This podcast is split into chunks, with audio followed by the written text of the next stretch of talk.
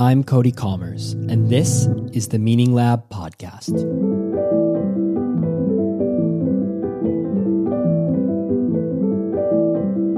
My guest today is Nick Chater, a professor of behavioral science at Warwick Business School. Nick is an influential cognitive scientist with a wide range of interests, which these days often tend toward public policy. But in twenty eighteen, he published a book trying to draw some culminating insights from the disparate pieces of his own work in cognitive science, as well as the field more broadly. He came to the conclusion that we've dramatically misunderstood important aspects about what the overall picture of the mind looks like. He called the book, The Mind is Flat. And by we, Nick means essentially everyone. His argument is that the notion of the unconscious we've grown accustomed to over the last century or so, is fundamentally flawed. We attribute all sorts of hidden beliefs and desires and other psychological motivations to the murky depths of the subconscious mind, but according to Chater, they really aren't there. They're fictions. There is no such thing as a desire you don't know about.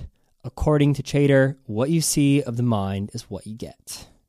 It's a strange argument, particularly because pretty much every modern theory in psychology and cognitive science presupposes there is some sort of cognitive infrastructure supporting beliefs, goals, and intentions below the surface of conscious thought. So what evidence does he have that there are no such things as hidden beliefs? It's a good question, but another way to frame it is, what evidence do we have that makes us so confident that there are uh, that our minds are these kind of mental icebergs of which we can only see the very tip?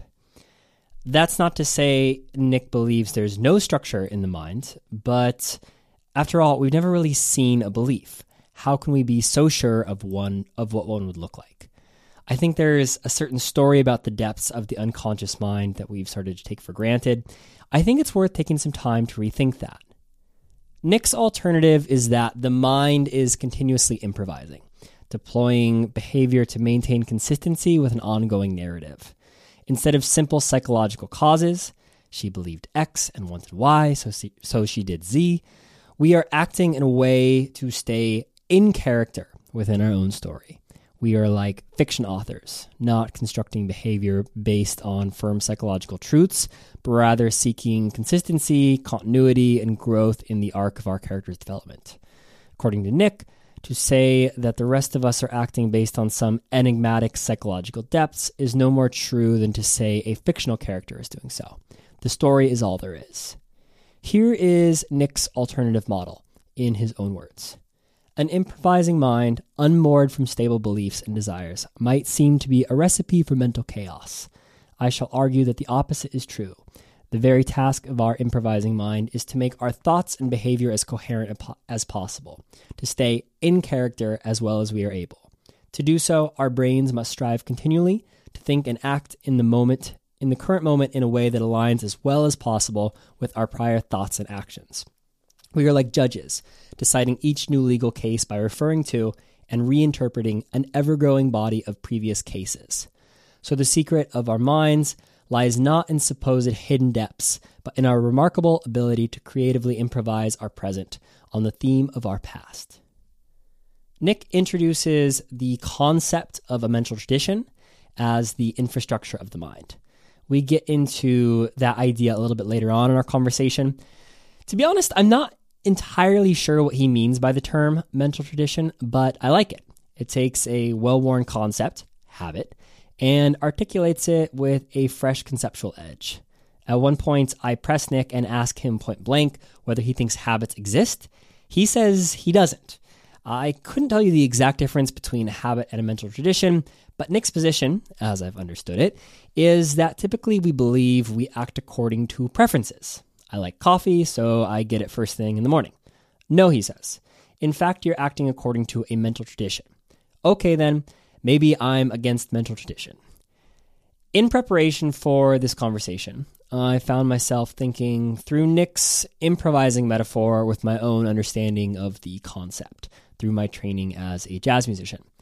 If you were asking an improvising musician about why they chose to play a specific note, They'd be able to construct a story, supported by musical theory, about why that note works in the way that it does.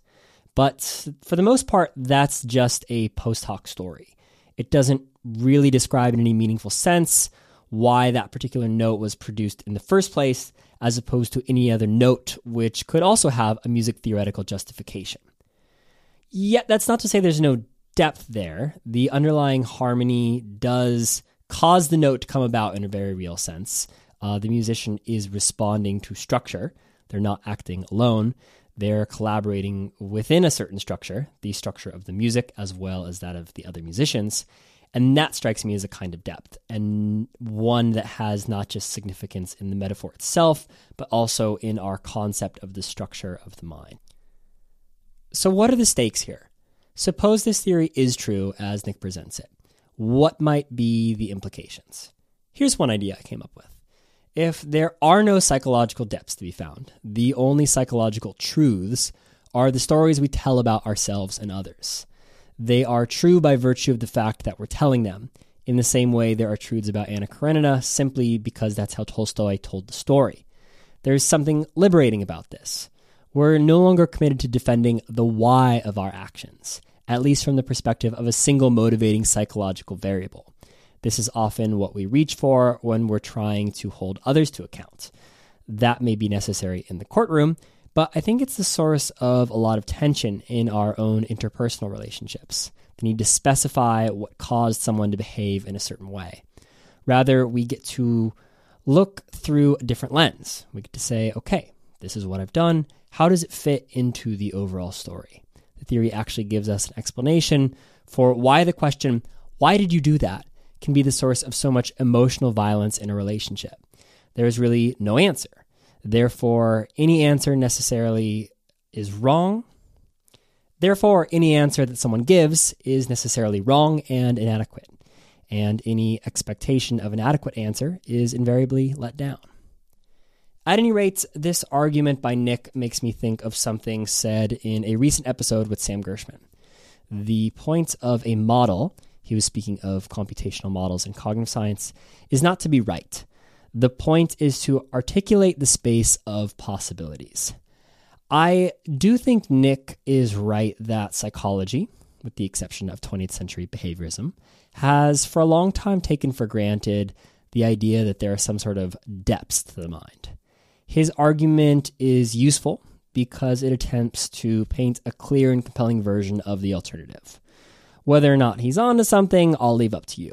But I think part of the exercise of thinking through his position is about gaining a better understanding of what we take for granted in the conventional ways we talk about our own mental lives. Perhaps the mind isn't exactly flat, as Nick says, but I think it's safe to say that we're inclined to ascribe more depth to our minds than is merited, telling more than we can know, as Richard Nisbett called it. If you enjoyed this episode, you can subscribe to my Substack newsletter for more content at against habit dot com. Or leave a five-star review on iTunes. Thanks for listening. Here is Nick Chater.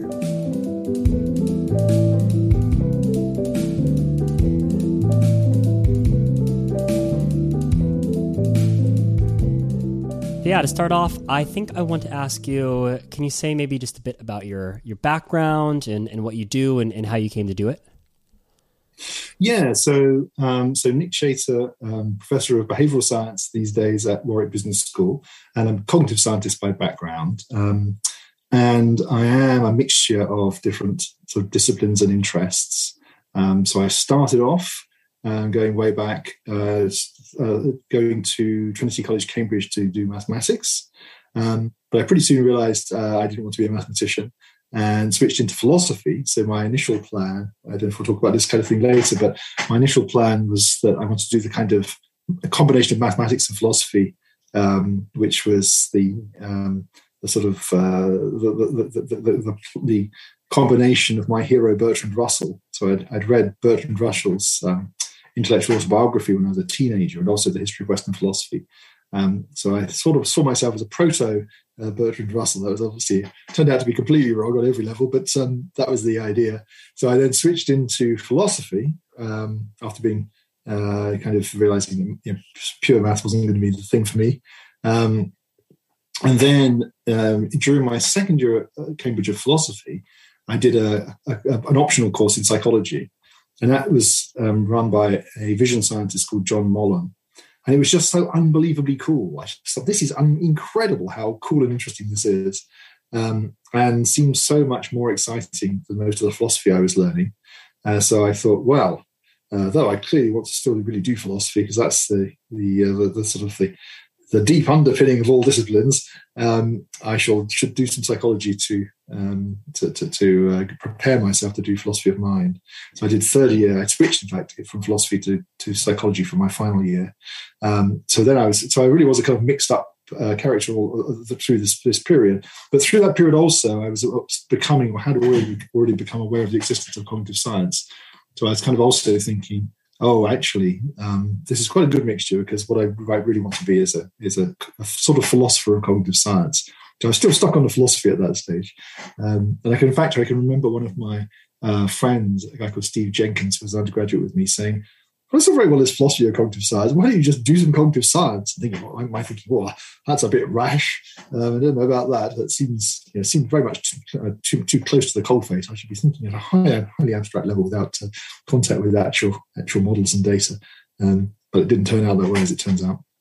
Um, so so yeah, so I went on from that to do to, to Edinburgh, uh, where I did a PhD in um, in cognitive science and natural language.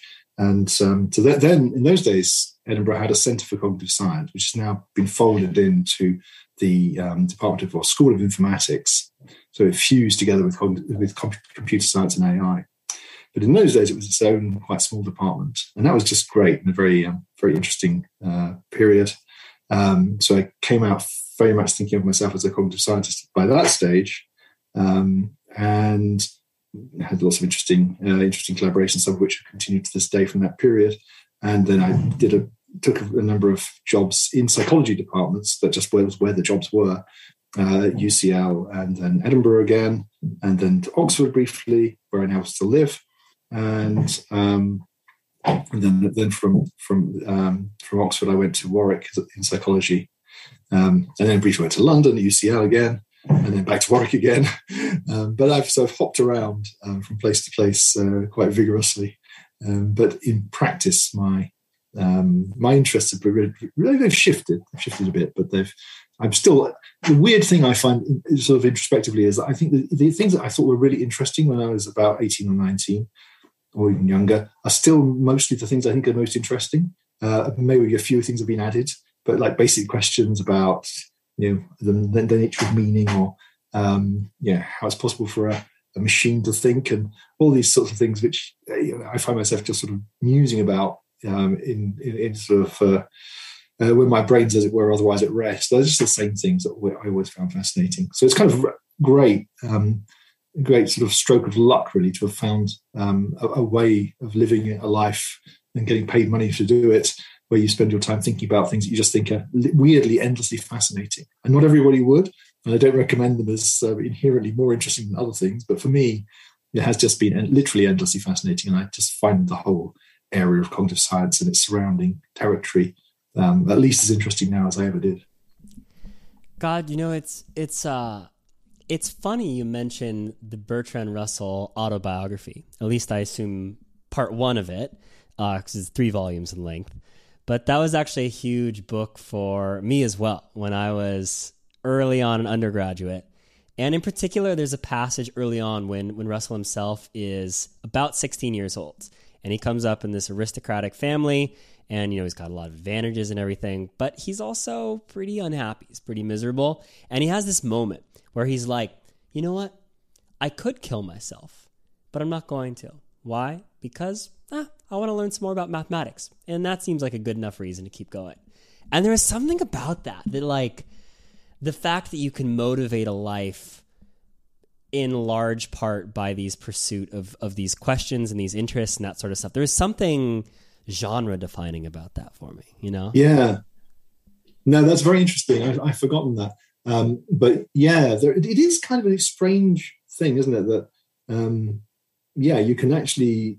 the kind of core motivation for your life and sense of sort of why you why you're bothering um, uh, to, to engage with the world at all is is quite, you know, to a large extent driven by these very, very abstract questions. And it's not as if you're even necessarily solving them. And that's one of the things I think is, is very, very much a sort of personality trait. For some, for some people, um, you know, engaging with really tricky abstract questions is kind of fun for a bit. And then there's that sense of, well, now we're stuck, aren't we? Um, and that you just want to move away. And that's a completely reasonable reaction. Um, and the weird thing is that for some people, that kind of, that sort of puzzling and intractable nature is somehow endlessly alluring. And of course, you do have that feeling of, or at least I think it would be frustrating if there was no tractability at all. So it's sort of making sort of tiny inroads and thinking, I know, I, I'm a bit clearer about that than I was before. Oh, this makes a little bit more sense. It's not a, it's not really a sense that you're going to solve these things in their entirety, and hardly likely. But there's, yeah, there's the, the, the kind of struggle with them and the kind of continual um, new angles and interest and um, different. I mean, it's like very weird that one can take some basic question, um, and I'm, most of the questions I think about really are, when it comes down to it, philosophical questions by na- by background, but of course most general questions are. Um, but like thinking, like, what does it, you know, what, what does it mean to, to, to for an action to be good, say, um, or, or what does it mean for it to be right in terms of some some social sense? Um, you can think about these things, and obviously you can't have a definitive answer to them, but you can occasionally think, oh, I'm seeing that question a bit differently the way I was before. Let me think about it again. Let's try it from this angle. And that, we, you know, why is it that for some of us that is an interesting pursuit, um, with really not, you know, not not not in remarkable um, signs of gigantic progress? And it's very, very strange, but it is a very real thing. And I and I think it's, you know, relatedly, it's a slightly broader point, but it's very it's very charming to me that lots of academic researchers, once they retire, just keep on going just as before. And I, I guess I, I imagine I'll do that. I hope so. Um, but I think that's, again, quite extraordinary, isn't it? That um, no one's paying you anymore, then you can do anything. But you kind of think, yeah, but the thing I really want to do is this thing I was doing all along.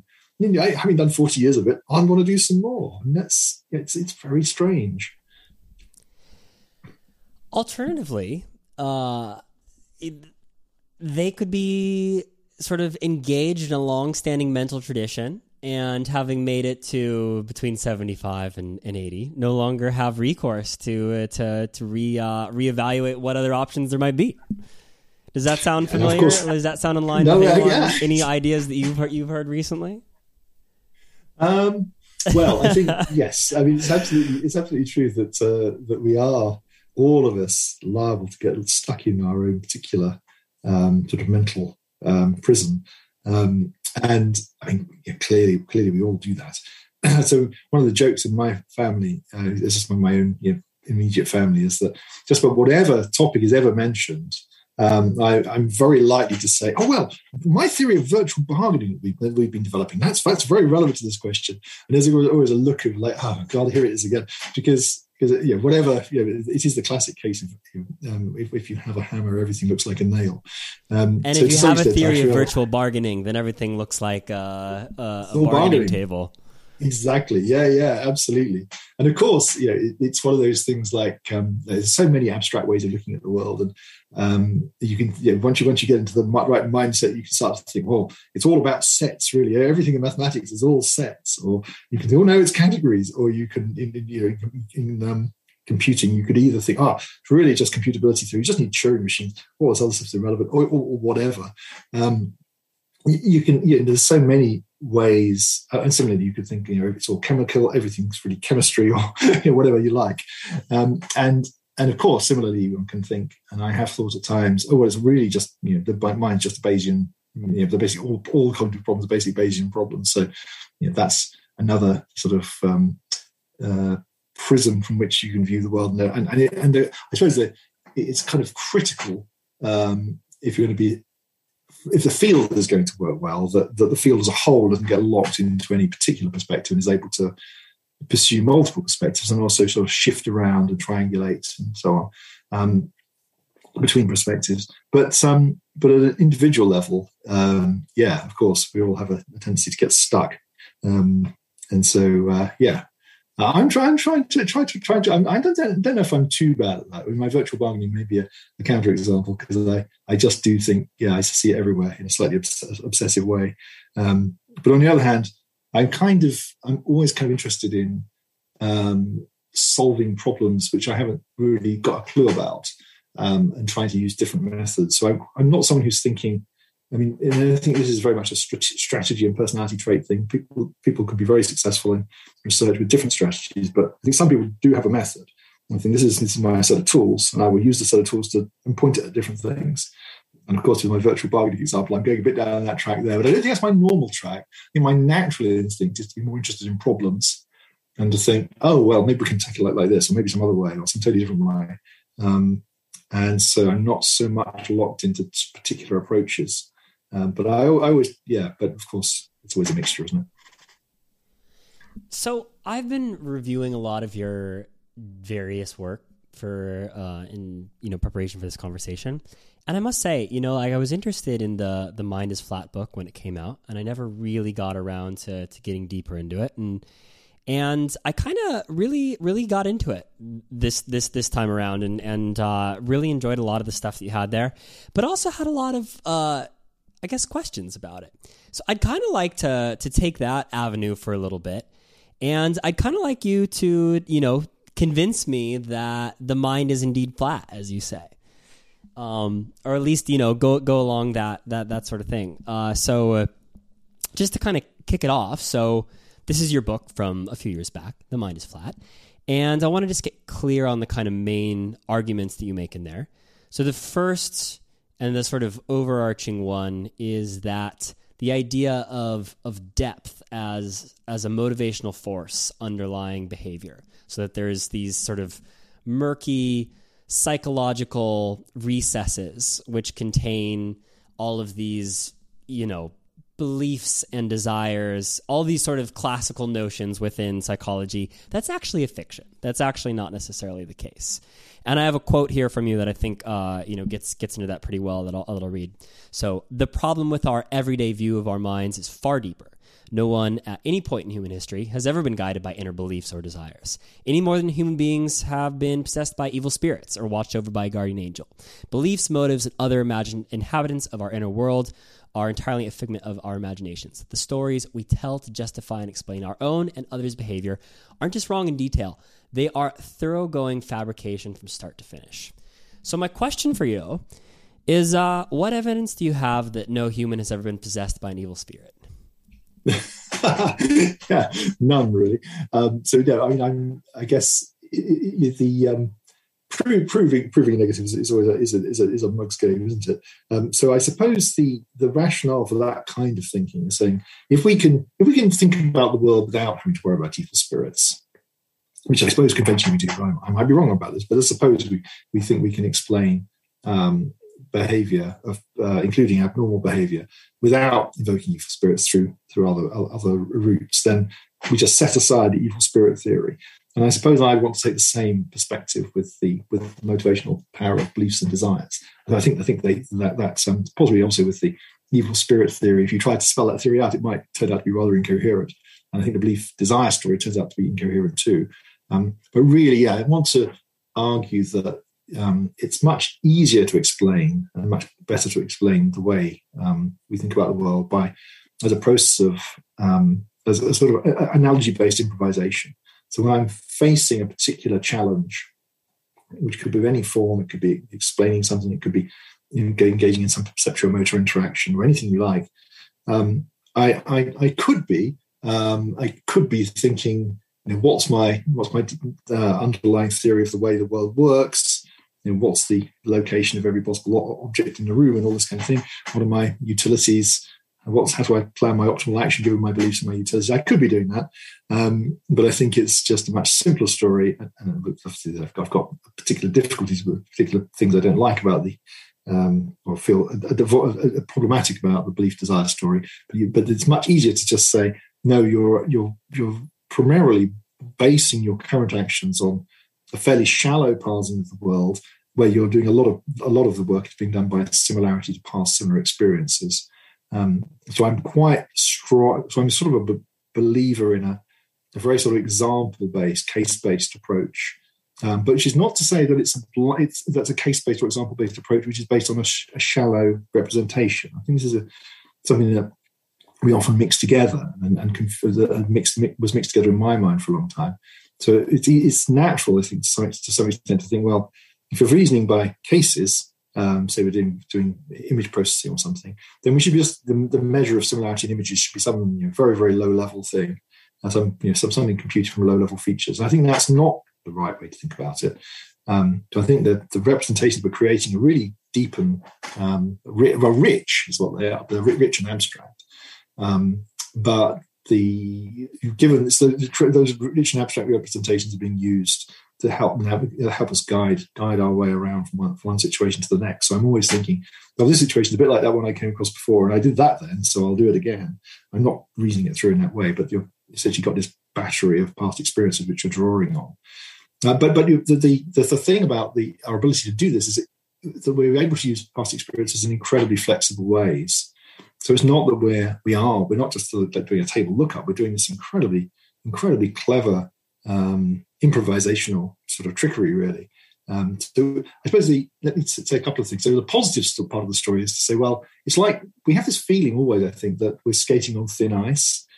You know, one finds oneself thinking, you know, I don't quite know what I'm saying here. I don't quite know how to do this. Somehow it sort of just about seems to work. I don't really know quite how. And I think that we should take that that intuition as as, as telling us something real, that when we blunder through the world, um, we can blunder through the world and, and make, make our muddle through and make our way in it without really having uh, a deep understanding of what we're doing. And thank goodness for that. Um, and that's you know, the, the magic of human intelligence, that, that, that improvisational ability. Um, but the flip side, the, the, the sort of other side of the story is that if you tried, if you tried as I used to think we should, um, if you tried to spell out the um, the kind of belief desire story uh, or or a you know, yeah, probability utility story, if you put it in decision theory terms, then that story just never really makes any sense. Really, it's just it's just endlessly complicated. It's like vast, and, and, and the you know, the models of the world are just so massive, so interlocking, and so so difficult to so intractable to do any computing with. And it's, yes, like it's just a hopelessly complicated thing. But it's also true that we're just wildly incoherent at the basis, basic level. Um, so it's not one one one reason the belief desire story doesn't work very well is that it's kind of if you try to tell the story, it kind of goes on forever and it's ever you know, sort of endlessly complicated. But the more big, deeper problem is it's it's just not consistent. So if you ask people about their beliefs about things or their the um, value, the utilities, they just tell you contradictory stuff. You know, just and they will keep on telling it to you. Give asking more questions, they'll contradict themselves more and more. And and that's because I think we're we're working in this very local way, a very kind of patch of you know um, we're in one part of the space of problems, and we're you know dealing with that with with experiences related to that part of the space of problems. Move me to another patch, and I'll do something else. If you say, well, how do those fit together? The answer is, ah, you've got me there. Um, and then I might do some new improvisational stuff to try and explain why I do one thing over here and another thing over there. Um, but at no point, there's, there's no sort of global model uh, of the world, and there's no global, we should be a sort of global set of beliefs, and there's no global set of desires either. Um, so we're much, just much more patchworky. And uh, I suppose, so I kind of, and there are loads of illustrations of this, but the kind of thing I like, I suppose, is a very simple illustration, is the these kinds of examples that, um, in thinking about decision-making, that Eldar Shafir gives, uh, when he gives these lovely problems where you give people a choice between something which has some really good or good and bad features mixed together. So this could be a holiday destination, or it could be uh, a parent who might have custody of a child, or it could be a gamble with a big positive payoff, but possibility of a negative payoff. So something which has good and bad fixed, fixed features mixed together. And on the other hand, you have some boring option which just had a bunch of medium features. And the lovely thing that uh, Shafir finds is that if you give people a choice and say, well, which of these would you would you like, people have a propensity to say, well, I'll have the thing with the extreme extreme features. Um, so I'll have the extreme option rather than the boring option. And if you instead ask the same people, or at least a similar group of similar population of people, which of these would you like? To, you can't have both of these. You've got to reject one. Which are you going to reject? They also tend to reject the extreme option. And the explanation that Shafir gives, which I think is, for me, was a revelatory point, really, um, is, well, if you've got to if you're going to make a choice, you've got to think of it as justification. And if you ask someone, to, if you ask me to choose something, and I think, oh, I've got to find a really good property of this thing that makes it a good thing to choose, so you're priming me to think about positive features. So I think, you know, asking me about various possible holidays, I think, well, this holiday's got, you know, this wonderful culture and beaches or whatever it is, um, so I can choose it. But the very, if you ask me to reject something, you're making me think, priming me to find reasons, which are negative reasons, like some, there's something bad about this this holiday or whatever it is. Um, and in that case, I might think, yeah, but this holiday is really expensive, can't afford it, or it's like a huge amount of carbon, carbon burning because it's a long flight and I don't want to do that. So I will then reject the extreme option as well as having just accepted it. So the thing, but if you ask me, well, what is it really? What's your real preference? Um, because the standard belief desire model, standard decision theory model would be, well, there's got to be a real preference. You must one prefer one to the other. Um, but I, I think this, these, these very simple framing effects are really telling you, no, that's the wrong way to think about it. I literally haven't made up my mind before you ask me. And when I think about making up my mind, that's an active process. To, and I'm constructing an answer, and that's, to, you know, that's where preference is coming from, the process of construction. And depending on how you prod me, I'll you know, think about one factor as being more important and what other factor as being other factors being less important. But it's kind of a mistake to think, but deep down, you know, what was your real, true, your true preference? And I think you can say the same in, in any domain, really.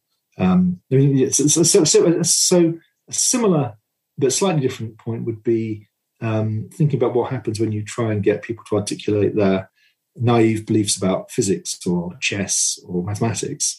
Um, so when people started doing sort of good old-fashioned A I, it seemed like a good strategy to to build an intelligent chess-playing machine or a, um, a good mathematical theorem prover or a good uh, physics engine would be to just ask people, well, how does, how does the world work? Well, you tell me, I'll code it in logic and put it in my computer. Um, but, of course, that failed immediately because it turned out that, A, people weren't very articulate about what they they did know, but, B, to the extent they were articulate, that, that everything they said was, you know, liable to be inconsistent with everything else they said. Um, and it's just, again, it's in the same... Same way as with the Shafir story. If you say to me, you know, why is it that, um, you know, would it be that uh, a cannibal would fall faster than a cabbage? Um, and then you think, well, I think, yeah, pretty much it definitely would. And then you um, you say, then you ask a few more probing questions about vacuums or, um, I don't know, the, the, the inverse square law or something. And then you might suddenly find, find yourself thinking, oh, God, there's a bit of a contradiction there. What's going on? And you suddenly realise that you know, You, you can ask the same question, in fact, in slightly different ways. Um, we talk about a cabbage, uh, a cannonball, and you, most of us will think, oh, a cannonball's got to fall quicker, um, aside from the air resistance. But uh, but on the other hand, you might say, um, you might ask some question about how gravity works in, in an abstract form, where it would be obvious that the gravitational, the acceleration due to gravity is independent of mass, just like Paul's equation, as it were. And I can say both those things quite happily, and in, in, in contradiction. Of course they are, because... Because physics is confusing, and I'm confused about it, and I don't understand it very well. Um, and the idea that my mind secretly has a deep physical theory and to- has some sort of total model of reality, I think is completely wrong. I think our you know, experience of um, when, when we're when we're trying to explain what we know, um, we're improvising, where we're cooking up a story. And that story, if you ask me about some other aspect of what I know, I'll cook up a little local story for that too. And if you say, how do they fit together? The answer will tend to be, oh gosh, I'm not sure they do.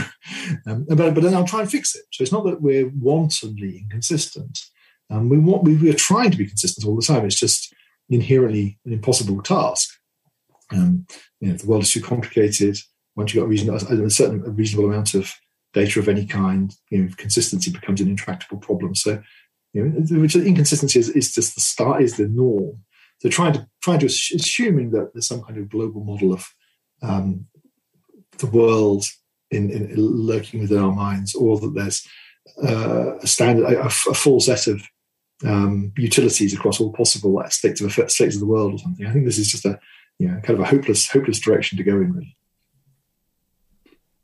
Okay, uh, well, that was definitely a jaunt across quite a lot of territory. Um, I must say that if your argument is essentially that the basic premises of pretty much every account of psychology are uh, completely and obviously wrong, I, I that uh, that last uh, you know discourse there, I can't say that, that that fully convinced me to the side. So maybe we can we can unpack some of the the things that you you touched on there in a little bit more depth. Um, so I want I want to talk about improvising a little bit. And this is kind of your alternative model to the, you know, sort of classical beliefs and desires depths, uh, psychological depths model. And so your kind of basic framework here is that what's happening in the mind is that the reason we don't fall into to mental chaos and be all over the place, the reason that we're able to to to be fairly coherent in, in who we are is that our minds are are improvising in character, and we're conti- we're uh, continuously trying to act in a way that creates something of a consistent or something of a coherent narrative. And yeah, I'd like you to play this this argument out a little bit for me, specifically from the perspective of, like, presumably you believe there's some structure in this shallow ex- extemporaneous mind, albeit horizontal rather than vertical. So this structure is sort of playing out across uh, time rather than in this big, deep iceberg-like cross-section at any one time. So what what does that structure look like, and, and, and what kind of coherence does it achieve? Yeah, that's a very nice way of putting it. The horizontal rather than vertical, the, the sort of depth, it's horizontal structure rather than depth.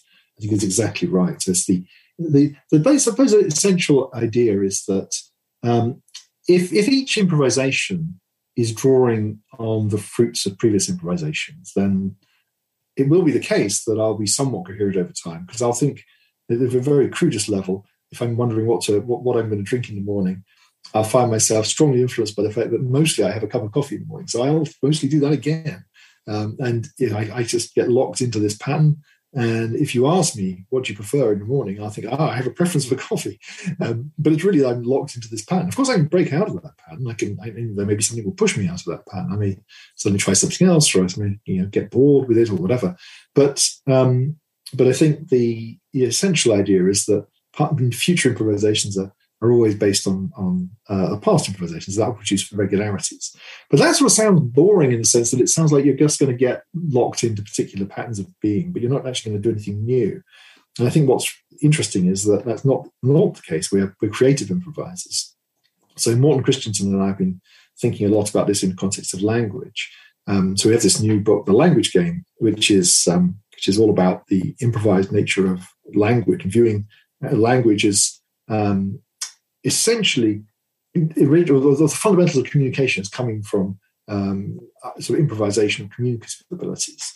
So the sort of idea here is that um, if you if you if you if you have no language in common with somebody, um, then you have to somehow make yourself understood. So you you, you gesture and do facial expressions and point at things and do sort of um, uh, mimes, and that allows you to to, to make some make, make some stab at understanding somebody else, and vice versa. So you can get some information across, but if you do that for a while, you'll start, you'll find you'll start to develop. Um, system, this will become systematic. So, for example, um, deaf kids with hearing parents um, have, have over, over history developed lots of home sign languages, which are not fully complex developed languages, but they allow particular kids uh, to interact to, to communicate quite effectively with their parents. So they've essentially created a kind of code.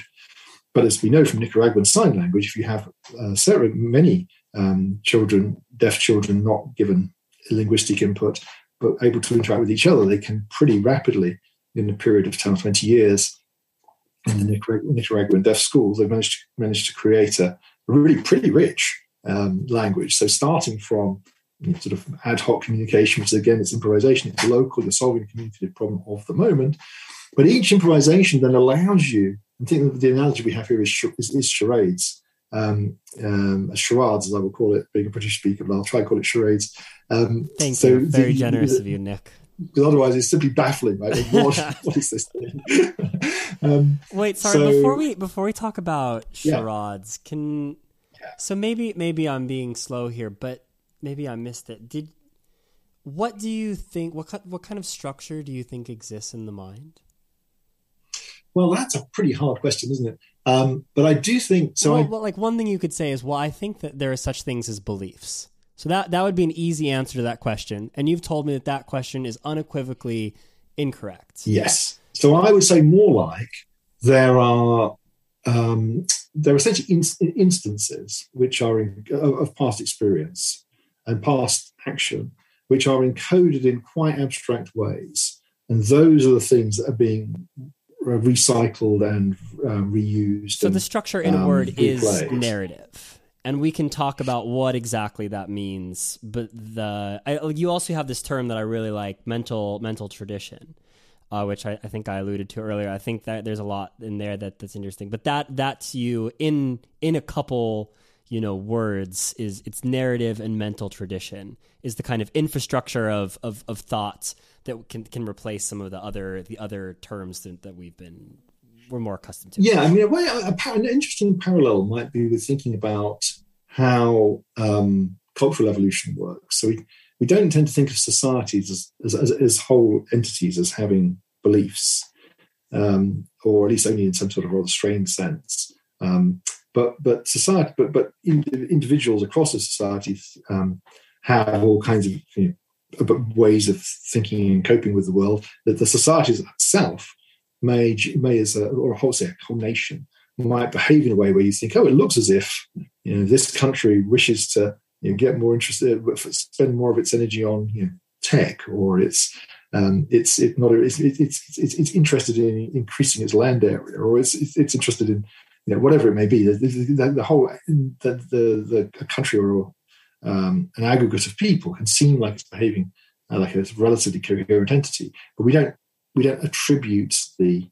Uh, this is like a sort of Daniel Dennett point here. You can take take the meaningful, intentional stance to a um, to a to, to a business or a, uh, a group of people or a country, um, but you don't actually think that there are um, animating beliefs which are somehow causally active.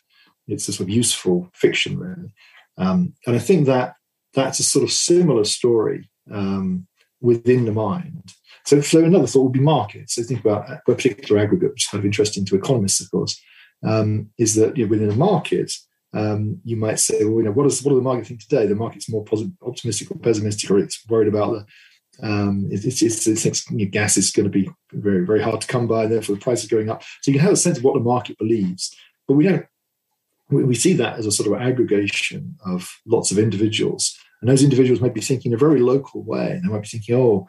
Um, I think the price might go up in the next five minutes, so I'm going to buy quick or whatever. They, they, they may, or, or they may be trying to fulfill specific orders for a specific business, if, if we're dealing with gas, say. So, but the aggregate effect of that, all these sort of little local decisions, um, and those decisions will will be um, reinforced. All those individual people will be tending to do the thing they did yesterday, and so on. Um, those will lead to aggregate effects, like you know, the market being pessimistic or. The market thinking that the the the, uh, the, the, the, the electric cars are, you know, are going to going to expand rapidly or whatever. Um, those those things are those ag- those aggregate effects um, are products of lots and lots of little local interactions. Um, and I suppose I, I see the the mind as rather analogous to that. Um, I mean, I think markets are quite interesting because they also say something, or there's an interesting analogy with respect to coherence. So markets are not particularly coherent in the sense that you know there's always mispricing and there's you know arbitrage opportunities all over the place, and that's why there's you know like vast numbers of people make money um, trying to find those arbitrage opportunities. But the very fact that that um, the but but the the, the the degree to which the markets are coherent is because um, there are all these little local agents looking for incoherences and trying to fix them, and I think you know human mind is a bit like that too. So it's not just that there is this sort of natural tendency, I think, an inherent tendency for us to spot inconsistencies in our thinking and try and fix them. And we essentially spend our lives doing it. I mean, that's what thinking is. I mean, you know, deliberative thought seems to me, primarily, is, a lot of it is fixing inconsistencies, because I'm thinking, if, if, if, it's, if it's kind of obvious that I want to do something or I believe something, or I, you know, I want to believe something, I should be careful. But if, you know, if I want to assent to some, assent to some, some statement, and you know, there's there's no it's, it's a kind of easy case, then I'll simply do it. I'll simply say, yes, Paris is the capital of France or whatever, without any queries. But deliberation comes comes up when I think, ah, you've got me there. Now, on the one hand, I think this, but on the other hand, I'm not sure. I seem to think this as well. So I've got some kind of inchoate, incoherent pro- problem of incoherence, and I've got to resolve it. So I do a bit of deliberative thinking. Um, so I then make it, make some kind of decision about which way I'm going to go. Um, how I'm going to resolve my inconsistency, and that local patch is making this whole system a little bit more coherent than it was before. Um, so I see that.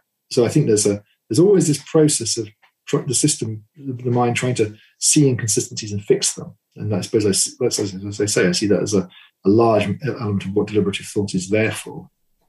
You know, I, but I think I really, the tradition point is yeah. Go ahead. Yeah, I really like that that metaphor, comparing individual minds to, you know, collective bodies, collective action. I think we're way too way too committed to the idea that the mind is a unified thing.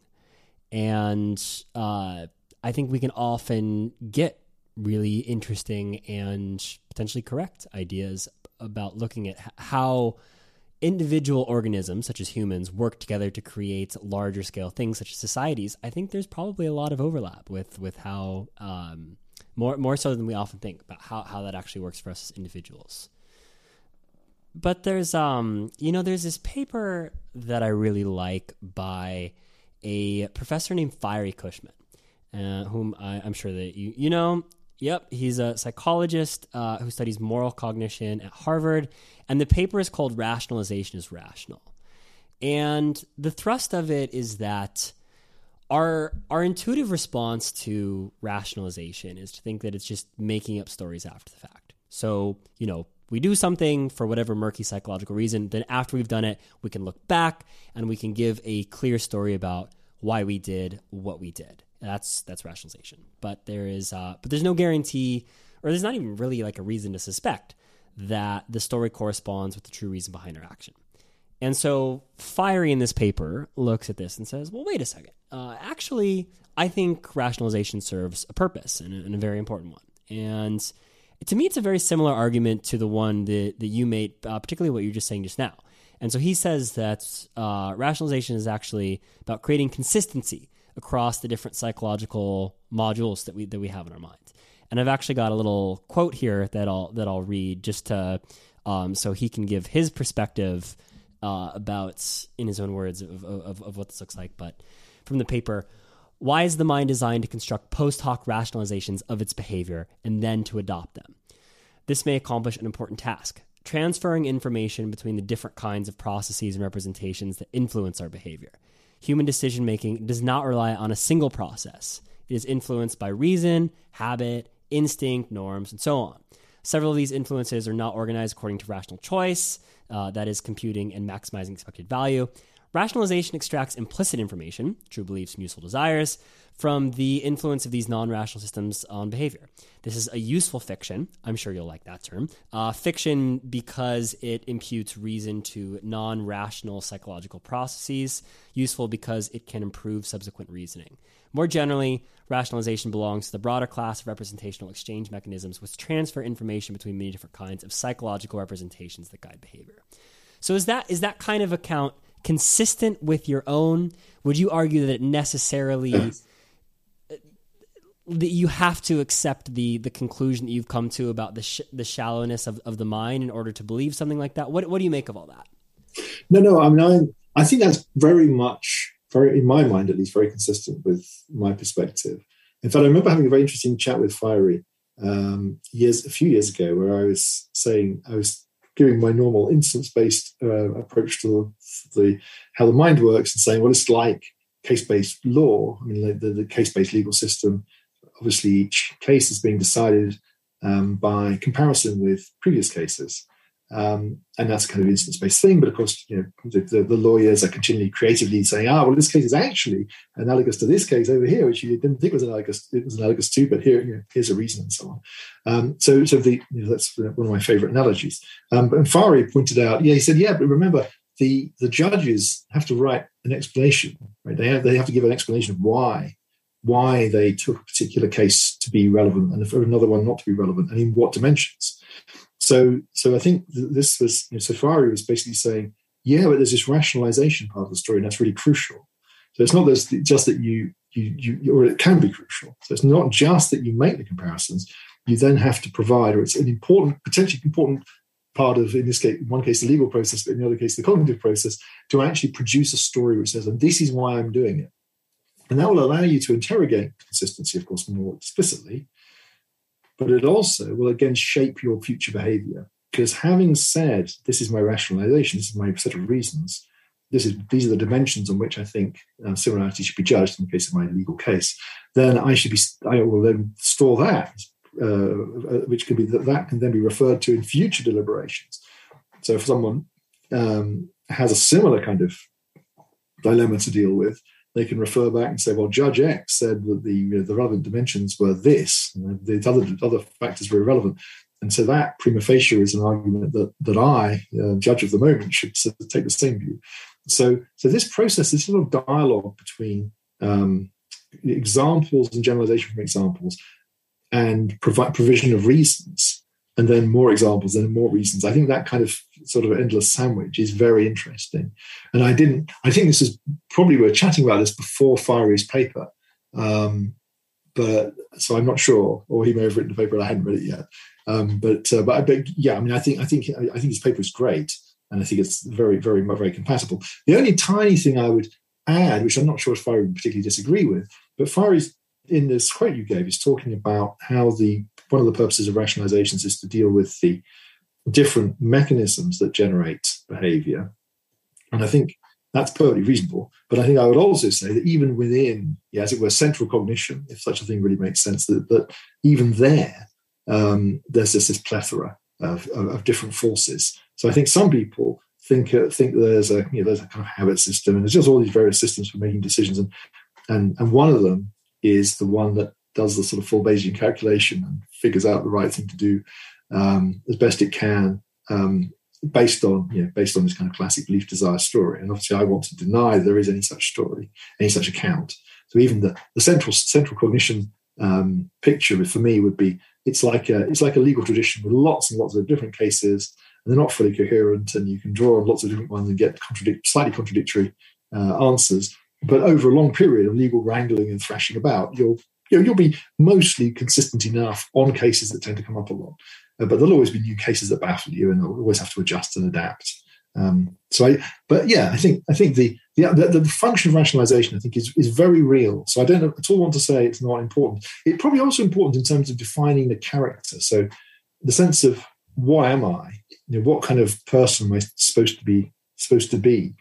Um, And you know, trying to maintain to, to live, live within that character, I think that the rationalization is probably playing an important role there too. Um, so it's not that I'm just bouncing from one in a sort of unreflective way from one behavior to the next. I'm able to step back and think, what am, what am I really trying to achieve here? Here's an incoherence. Um, you know, am I really am I really trying to you know, um, eat tasty things, or am I really trying to get healthier?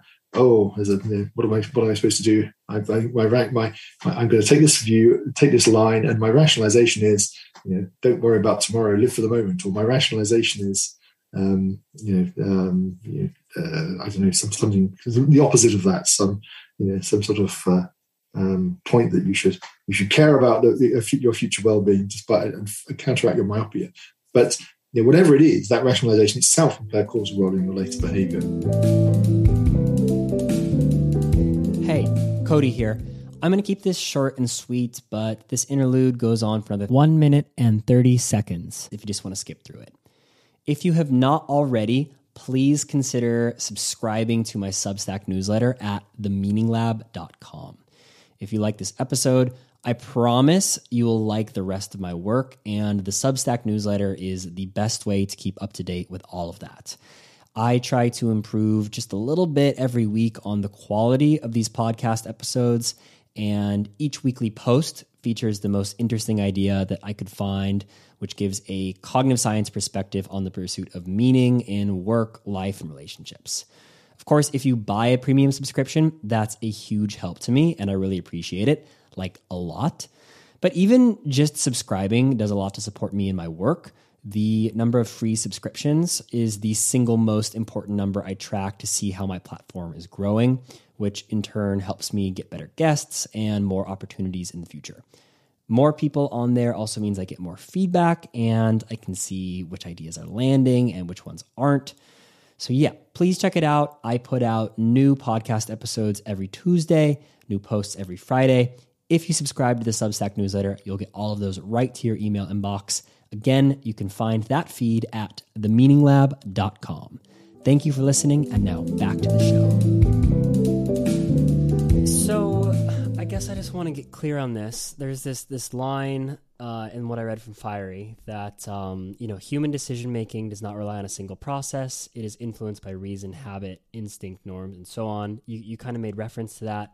So are you denying that even those sorts of concepts, habits, instincts, uh, moral and social norms, do those do those have well, a place in your? Yeah. Is that is that are those well, also on the chopping block, or or, or where? Yeah, what's the status I mean, of those guys for you?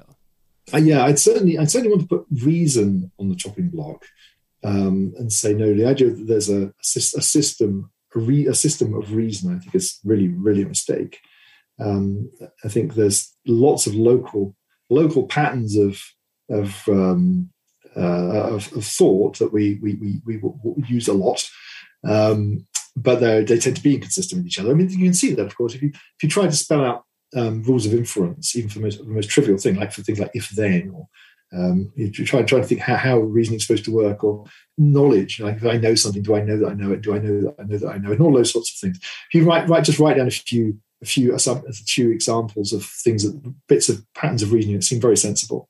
The immediate, the, the big lesson number one of mathematical logic is you'll immediately hit inconsistency.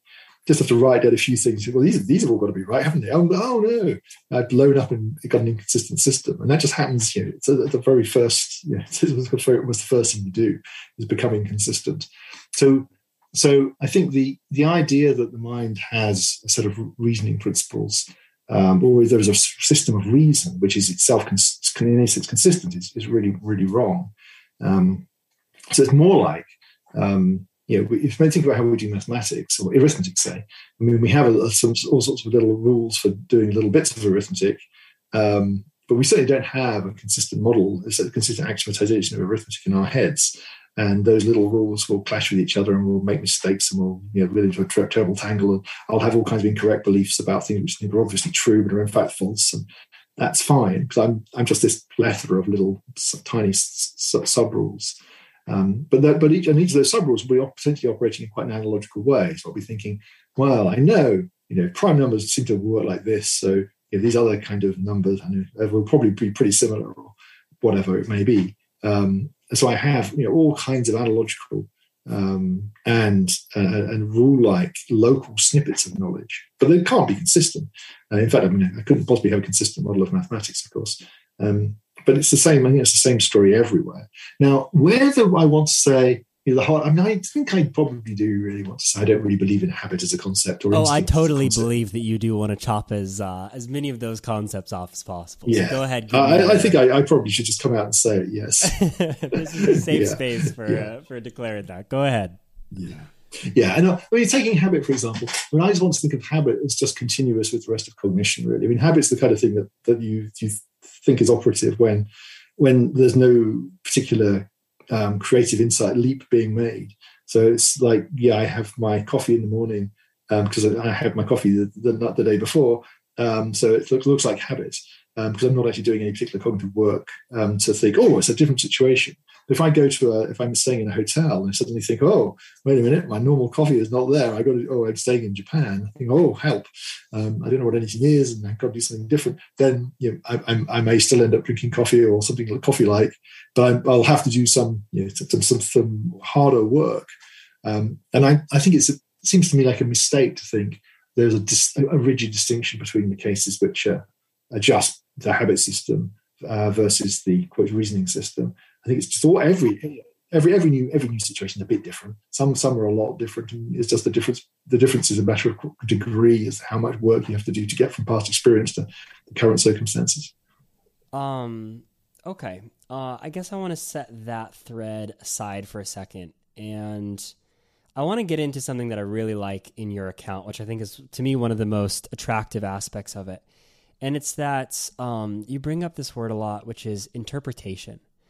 And overall, I'm a really big fan of this deeper consideration of of this idea, and I believe it's something that's it's it's truly something that's unduly overlooked by cognitive scientists.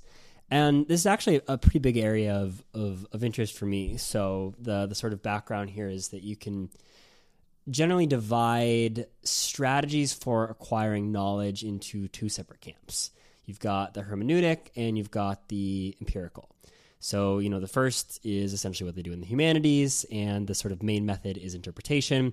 There are no, quote, facts to discover, right? It's, uh, it's you know, interpretations to try out and, and, and see see see how they work. Um, And and this is particularly useful, this hermeneutic, hermeneutic approach, uh, when you want to know what something means, right? So there's no scientific experiment that can tell you what the the meaning of a book is, or or how to interpret a political symbol, that sort of thing. The best you can do is come up with a plausible interpretation, right? And so on the, on the, on the other hand, you have science and the empirical approach, and you employ experiments. In the best case scenario, these experiments, they'll yield some facts.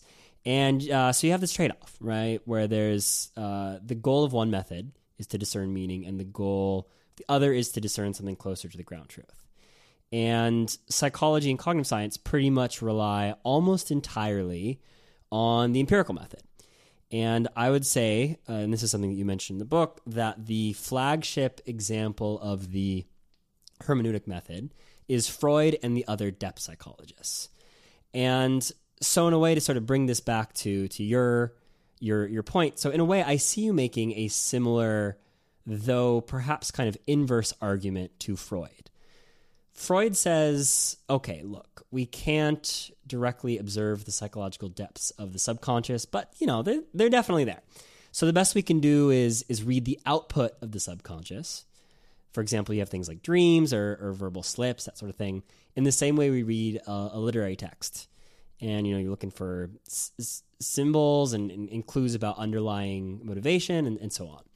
But then you, in your argument, are saying, look, we can't observe psychological depths of the subconscious, and that's because they're definitely not there. Um, so the best that we can do is provide a, a reading of the output of the conscious mind in a similar way to how we read a literary text like, you know, Anna Karenina, one that you talk about at length in the books. So in a way, your project is kind of the same as Freud's and, and you know, people who took that similar approach, but the but the inverse. And uh, I don't know, to me, it's all it's, it's ultimately you're kind of saying uh, overtly that, that, that, that Freud was wrong, but also there are aspects of it that you think are right. So can you maybe touch on that a little bit for me? Yeah, I, I think that's that's very, very uh, apposite um, formulation. So I'm very, very interested, and it probably comes across in the book, um, in this this distinction between um, understanding the world as meaningful and understanding the world as a, uh, a sort of causal, mechanical system. Um, and I think they really are fundamentally different ways of looking at the world. And, and one, one aspect of that, of course, is that from if you're trying to understand the world from the point of view of meaning, you're understanding it as a human being. You're thinking, you know, what, what the, the, the truth about what a poem means is determined by, because there is such a definitive thing, it's determined by what people make of it. It's not, you can't say, well, forget about the people. Let's just put the people to one side. let's just let's just take the actual raw text or the raw atoms or something. And what does it mean now? To which the answer is, well, nothing. It's it's it's inherently, inherently a question is about the nature of the the reaction interpretation that's that's created by by people. And and of course it's not it's not um, rigid and definitive. Um, whereas of course with something like when you try to understand a machine, um, we all have different opinions about how the machine works, but the machine uh, there's a kind of truth about how it works, so we assume, irrespective of what we actually think. Um, whereas if we say that the real meaning of this poem is such and such, but nobody nobody in the history of humanity has ever thought thought of this before, that would be a very bizarre thing to say. Um, now, I think you're absolutely right. That I think for my my money, what Freud is doing is is is, is really close to creative literature um, and sort of uh, and, it's, and it's not science. So I think what's what's really impactful about Freud is the apl- application, and probably fairly Um, freewheeling way of you know, myth, mythology, and the sort of ideas from just from all over the place about essentially stories, try to construct stories about um, how inner conflicts arise and how they can be resolved, um, and taking those those narratives um, and applying them to to, to to humanity in a general way, and also applying the narrative generation to dreams. So saying what this dream is really about is this, just like you're interpreting a poem. And and my starting point would be to think, well, Freud and uh, his like are, are, are very clever interpreters, like literary critics or like readers, um, but they're fooling themselves if they think they're really seeing seeing into deep reality in the same way that um, you'd be fooling yourself to think, uh, if you're reading a novel, what I'm really seeing is the, the ground truth about the the the, the, the the meaning of the text or the inherent characters of the, uh, the, the characters in the text. So it's I, I think it's, it's a literary criticism disguised as science, I suppose. Yeah. So maybe one way to characterize your position is that, and this is something you're fairly explicit about this first part, that our behavior resembles fictional characters in uh, the, you know, us as actual embodied individuals. There is there are just as many facts about the reasons why we do things as there are facts about why Anna Karenina does things, uh, that is, no facts because they're they're neither there in the the fictitious or the um, reality-based behavior. And then what's happening on top of that is that the reason we feel that that depth is there is because the mind is acting as this literary critic, putting on a an explanation, an interpretation, a a, a coherence, a uh, you know, some sort of veneer of meaning to to all of it. And one of the stories that we tell ourselves ab- about that is about beliefs and desires and, and that sort of stuff. Uh, but that that can be just the purview of the the literary critic. That does not necessarily mean that those beliefs and desires actually uh, m- motivated those uh, th- those initial behaviors. No, absolutely right. I completely agree. Yeah, yeah. I think thinking of ourselves as fictional characters or as no more well-defined than fictional characters is is quite right. And and when we introspect about how yeah what we feel about things and what we think, and certainly I have the feeling that I have very little idea. Um, and, and if you, you know, if I ask myself, you know, why do I do particular things, or why do I find them interesting, I can, I can sort of, as it were, prattle on about them in the same way I can prattle on about Anna Karenina.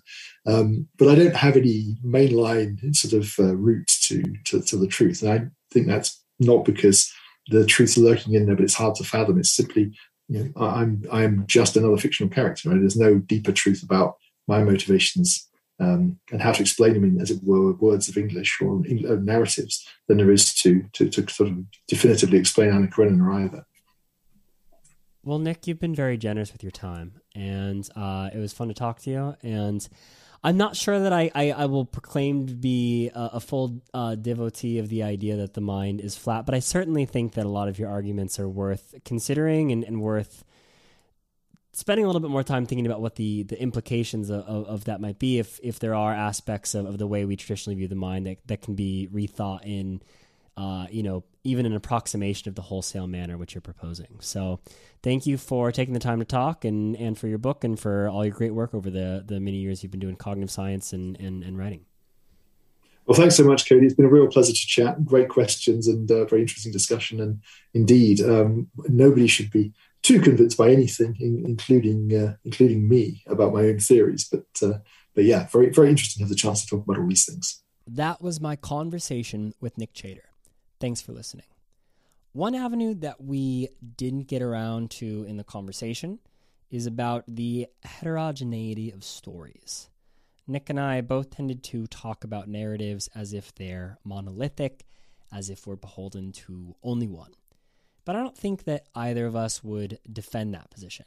It's more of a shorthand. And to be fair, Nick does talk explicitly first thing in chapter one of his book about conflicting elements within a story. But to me, there there is a big difference between consciously thinking of our lives or even history more generally as adhering to a single story versus multiple overlapping stories or even different ways of telling the same basic story. It actually reminds me of an idea from Bertrand Russell, who came up at the beginning of our conversation. I call it Russell's Identity Gallery. He uses this metaphor of a collection of portraits. He was an aristocrat, after all, instead of a collection of stories. This is a quote from his nineteen thirty book, The Conquest of Happiness. Every civilized man or woman has, I suppose, some picture of himself or herself, and is annoyed when anything happens that seems to spoil this picture. The best cure is to have not only one picture, but a whole gallery, and to select the one appropriate to the incident in question. If some of the portraits are a trifle laughable, so much the better. It is not wise to see oneself all day long as a hero of high tragedy. I do not suggest that one should see oneself always as a clown in a comedy, for those who do this are even more irritating. Little tact is required in choosing a role appropriate to the situation. Of course, if you can forget yourself and not play a part at all, that is admirable. But if playing a part has become a second nature, consider that you act in repertory and so avoid monotony. So, am I convinced that the mind is flat? Probably not. But I think much of Nick's arguments are useful counterpoints for re-examining some of our most firmly entrenched beliefs, or in Nick's term, mental traditions. And I think there's a lot that we can get out of focusing less on specific isolatable psychological causes in our own behavior and the behavior of others, and instead focus more on putting together the overall story. And like Russell said, the more we rely on just one story or portrait of ourselves, the more vulnerable we are to the fragility of that single story. If you did enjoy this show, please consider giving it a five-star rating on iTunes or Spotify. And as always, you can find the entire feed of my work on my Substack newsletter at the meaning lab dot com. That rating and subscribing really does go a long way towards helping me to support and grow this work, so I really do appreciate it. Thank you for listening, and I will be back here next week with another episode of the Meaning Lab podcast.